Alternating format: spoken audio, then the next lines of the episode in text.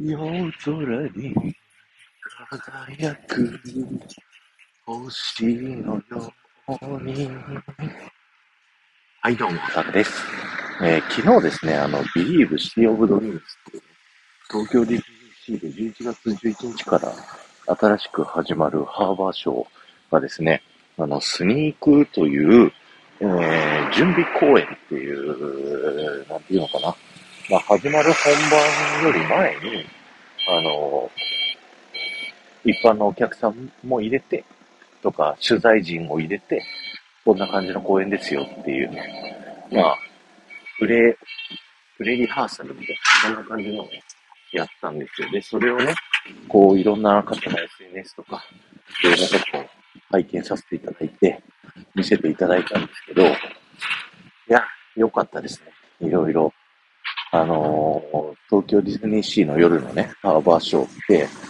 ーシーシンフォニー、ブラヴィッシーモ、ファンタズミック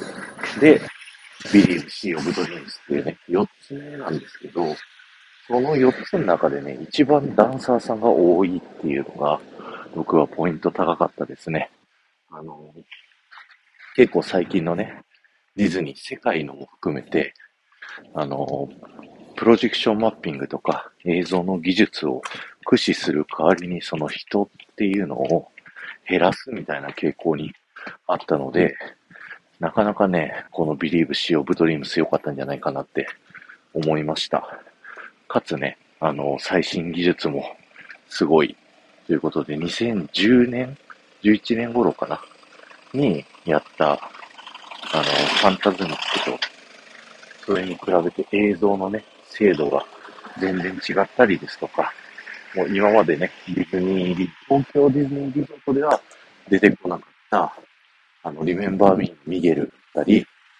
えー、モアナだったりとか、そういったね、新しいディズニーのキャラクターもちょいちょい出てきてですね、すごいテンションが上がりますよね。あと、アナ雪のね、エルサも2の歌でね、出てくるし、2の格好をするっていうね、なかなかちょっと面白い展開だったんではないでしょうか。これはあの、世界のディズニーをね、こう意識してる世界で戦える、ちゃんとショーにしようっていう、なんかすごいね、あの意気込みを感じたし、ミーシャさんのね、歌もすごい良かったですよね。あの、夜空に輝くのと、めちゃくちゃ鳥肌立ちました。はい。で、このショーですね、あの、いろんな角度から何回も見れるような、あの、構成になっていて、あの、一回こっきり、あの、数年に一回しか行けないような人は、じゃあどこで見たらいいのって、すごく悩むと思うんです。で、それをね、僕なりにこう、昨日、いろんな角度から、いろんな人の見た感想でお話しさせていただくんですけど、えー、何を重視するかで見る場所が変わるなっていうふうに思いました。まず、まあ一番ね、あの、バケーションパッケージだったり、プレミアアクセスだったり、えー、抽選だったりと、いろんなとこからこう、あの、課金しないと見れないというね、風になっている、この正面部分、ミッキー広場、あの、メラコスター入り口が入ってすぐのところ、ここなんですけど、ここはキャラクターとか、ダンサーさんとかが、あの好きな人っていうのは、ここら辺から見ると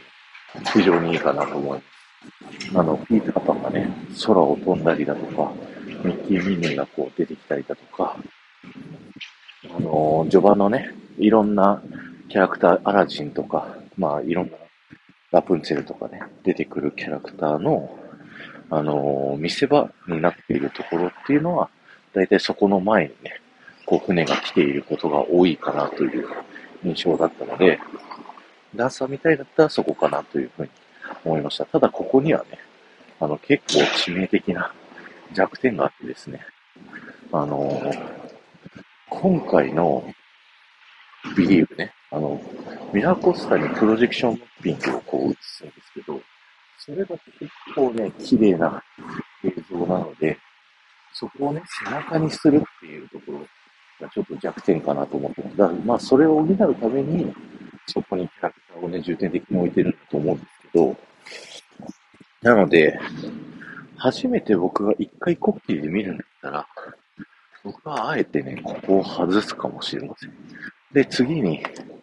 えー、見るのが、あの、リドアイルバーとかポンテベッキオっていうね、ハーバーの左側のところであったり、ザンビーニ、あの、ブラザーズのレストランの前っていう横側なんですけど、この横側もね、この横側横側でいいなと思うんですよ。あの、ダンサーとかキャラが近いし、あのー、で、ちょっとね、首を曲げれば、ミラコストのプロジェクションマッピングを見れるということで、迫力を楽しみたいな、この横側がいいんじゃないかなと思います。で、